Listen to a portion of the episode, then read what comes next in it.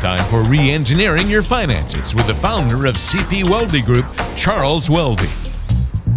Welcome back to another edition of the podcast. This is Reengineering Your Finances. Walter Storholt here with Charles Weldy, founder, certified financial planner at CP Weldy Group, based out of Chadds Ford, Pennsylvania on Route 52. We're online at cpweldygroup.com. And today we're going to be talking about whether or not your retirement plan is out of tune. So even if you have what you think is a solid financial plan in place, well, it's not hard to imagine that things can quickly get out of tune if you don't make adjustments from time to time. A, a plan that you just set there and forget about it and never look at, think, or touch again eh, isn't necessarily going to be able to adapt to today's changing and fast paced world. So, we're going to talk about some of the areas where we often see people get out of tune in their financial plan and in their retirement plan. And we're going to do that with Charles Weldy. Charles, how you doing this week? I'm doing good, Walter. How about yourself? Yeah, doing great. Looking forward to our conversation today. Did, did you ever play an instrument in uh, you know your middle school or, or high school, college days, or even now? And uh, no, true confession though, I bought a guitar when I was uh, 16 and I tried to play it. I thought it'd be easy. It was uh-huh. very difficult, so I gave up, you know. I mean, I love James Taylor, but, you know, I didn't sound like him and I didn't play like him. So, you know, I think I expected instant success and it didn't work out. Yeah, I, I played the stand up bass uh, in middle school for three years and then tried it for a semester in high school, but it, was just it was starting to outpace where my skill level was and and the amount of time I could truly dedicate to trying to practice it. And also was jealous of all the other instruments. I ended up just kind of feeling like I picked the wrong instrument. Bass was got to be kind of boring, at least in the orchestra. Like bass in like a rock band is probably pretty cool, but bass in the orchestra, and I, I don't mean this as a fan. I loved playing the bass, but at the same time, it was always so hard for me to play the bass line. I always wanted to play with the violins or the cellos or somebody else was playing, right? they, oh, they had all the cool melodies, right, while you're just sort of in the background. Exactly. And uh, so I, I, just wasn't very musically inclined. But part of my problem, Charles, was I could never get the darn thing in tune. I did not have an ear for being in tune. And even after all those years of playing, I still had to rely on the teacher or what do they do they call them just tuners i suppose uh, where you could you know it would automatically tell you if you were hitting the right note or whatever. Um, yeah, I, I just sure always had the problem getting my uh, instrument in tune. So i always relied on the teacher to help me. And i think that's a really good parallel for how a lot of people have trouble getting their financial plans in tune. And that's why they turn to you for those tune-ups and, and for that help in making sure everything is harmoniously working together yeah, no, I mean, you know, definitely, I love to tune plans up. You know, uh, I never met a plan that I couldn't make better. All right, well let's let's do it on today's show. I've got a few different situations I want to throw at you to see if this is area an area where a plan gets out of tune and how you help fix that problem and, and get us back sounding sounding good. Uh, so, what about future tax considerations? Where do you see plans get out of tune in that regard? Well, I, I, find that you know most people when they talk about like tax considerations, they're looking at like today, like you know what's what's my tax today. They're, they're looking at uh, I, I, guess you would call it the uh, micro, right? Instead of the macro, like hey, what's the tax liability over my lifetime? And if people really looked at like tax liability over the lifetime, a lot of them would like really zero in and, and fine tune, you know, their attitude about taxes. I mean, I was always trained, you know, when I was much younger, like, hey, let's let's uh, postpone paying taxes.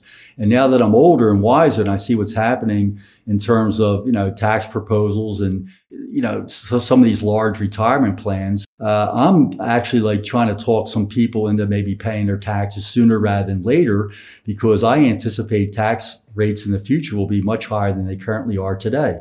So, um, you know, basically, uh, you know, future tax considerations, uh, a lot of people just look at their account balance in their 401k and IRA and they are under the assumption that that's their account balance. But uh, I, you know, I'm sad to say that they have a partner in Uncle Sam, and he is going to uh, take a certain percentage of that, and uh, that percentage could change, you know, to their detriment in the future as tax rates uh, are projected to increase well above what they are today. It's a great point. Yeah, we can see tax issues. I mean, just people don't pay enough attention to it sometimes, and that's why it gets out of tune. It's just like, you know, not putting the uh, putting your guitar back in its case, and you just leave it exposed to the elements. It's easy to get out of tune. That's how it kind of happens with taxes too. You just ignore it, and then boom, all of a sudden you've got a problem or you've got an issue popping up there. What about uh, having the right amount of life insurance? Is that something that can change from the original creation of a plan and thus get out of tune? Yeah, I think so. I mean, when you're young, you know, uh, obviously it's great to have life insurance in the event that, you know, a premature death, you know, the mortgage is paid off, there's income for the surviving spouse, you know, education for the kids. I mean, that's a big deal.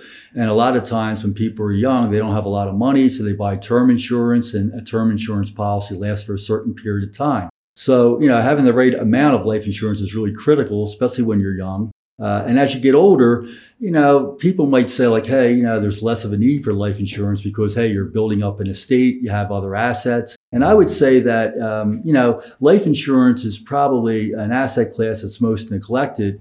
Um, if you have the right type of life insurance, uh, as you're older, which is permanent insurance, then perhaps if you needed a long-term care, that policy would have a rider to take care of long-term care.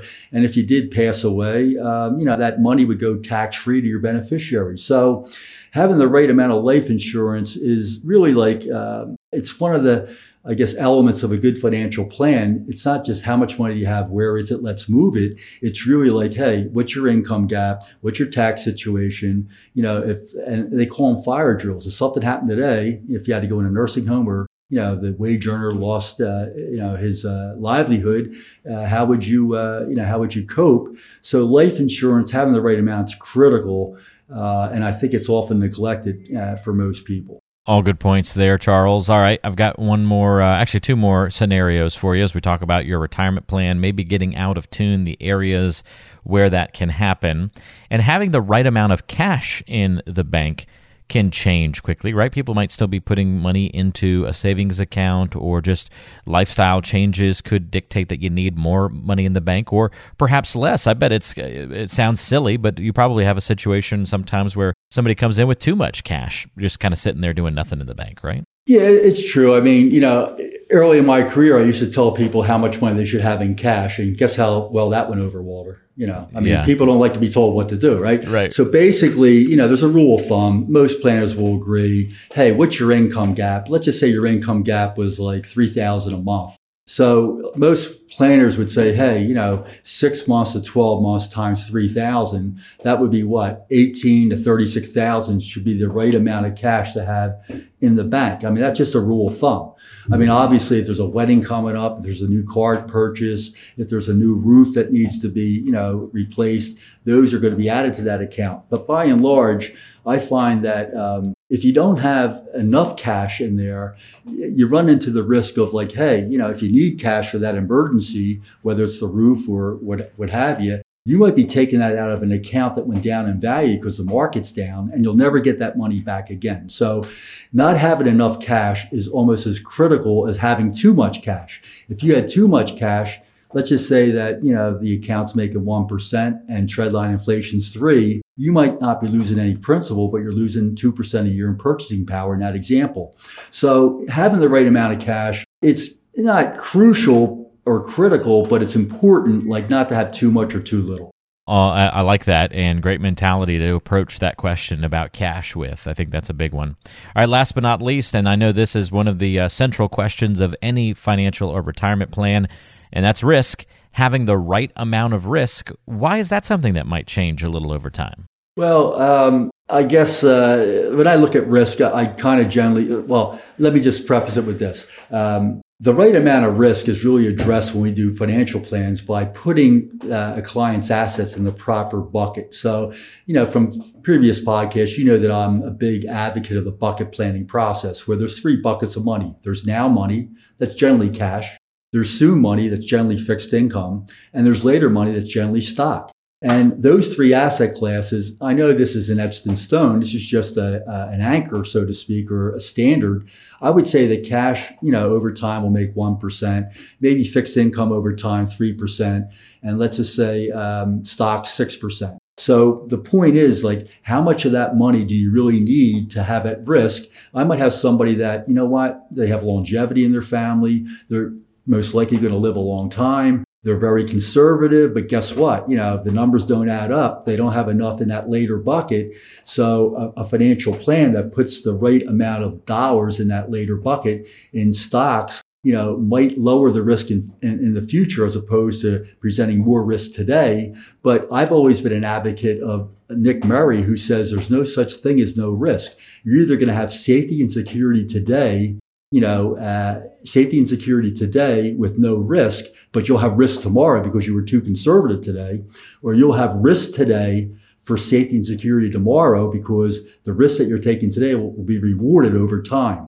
So uh, having the right amount of risk is so critical. And I mentioned on an earlier podcast, I had a gentleman come in here and he had like uh, maybe like a million dollars, a little over a million dollars in his retirement account, and one and a half million dollars outside of his retirement account. And 90% of all his investments were in stock. And the guy lived off of maybe like I don't know, $5,000 a month. So he was definitely taking so much risk he didn't need to. And what we did, we did a plan and we put things in the proper buckets. How much does he really need to spend? What's his vacation fund? Is he going to buy a new car like down the road? He has no other family members. He's single. And basically, he can put his head in the pillow at night and again, you know, I, I, had this phrase, I don't care who the president is, what interest rates are, if the market's up, down, or sideways, he's going to be fine because he's getting risk adjusted returns really based on the risk that he's willing to take. And he was taking much too high risk when I met him. And right now, instead of being like, maybe an aggressive or growth oriented investor, he's more conservative now or moderate to conservative, and it suits him a lot better. Well, thanks for helping us out with this discussion, Charles. I know that when a financial plan gets out of tune, we run the risk of, well, I don't know, just like to carry that instrument analogy forward, you know, not great performance. You go try to perform with an out of tune instrument, and the audience isn't going to like it very much, and, and you're not going to be happy with it either.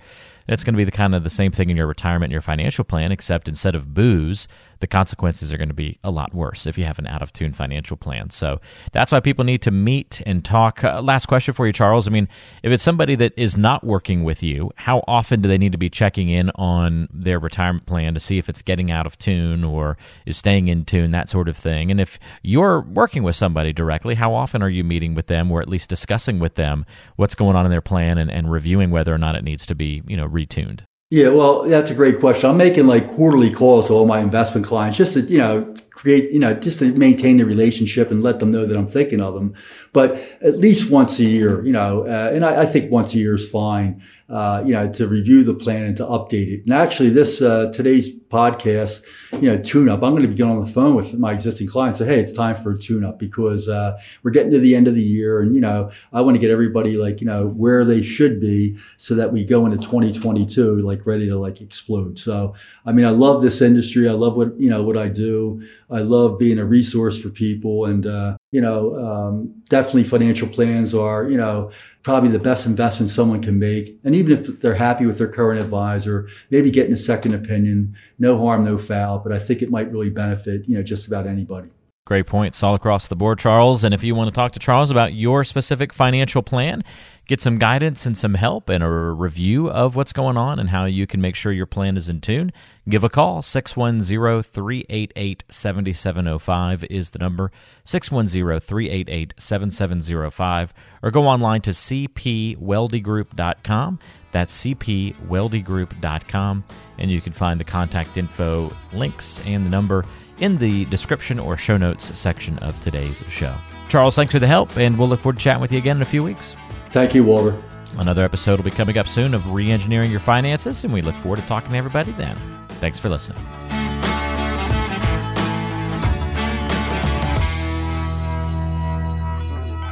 Financial planning and advisory services are offered through Prosperity Capital Advisors, PCA, an SEC registered investment advisor. Registration as an investment advisor does not imply a certain level of skill or training. The CP Weldy Group and PCA are separate, non affiliated entities. PCA does not provide tax or legal advice.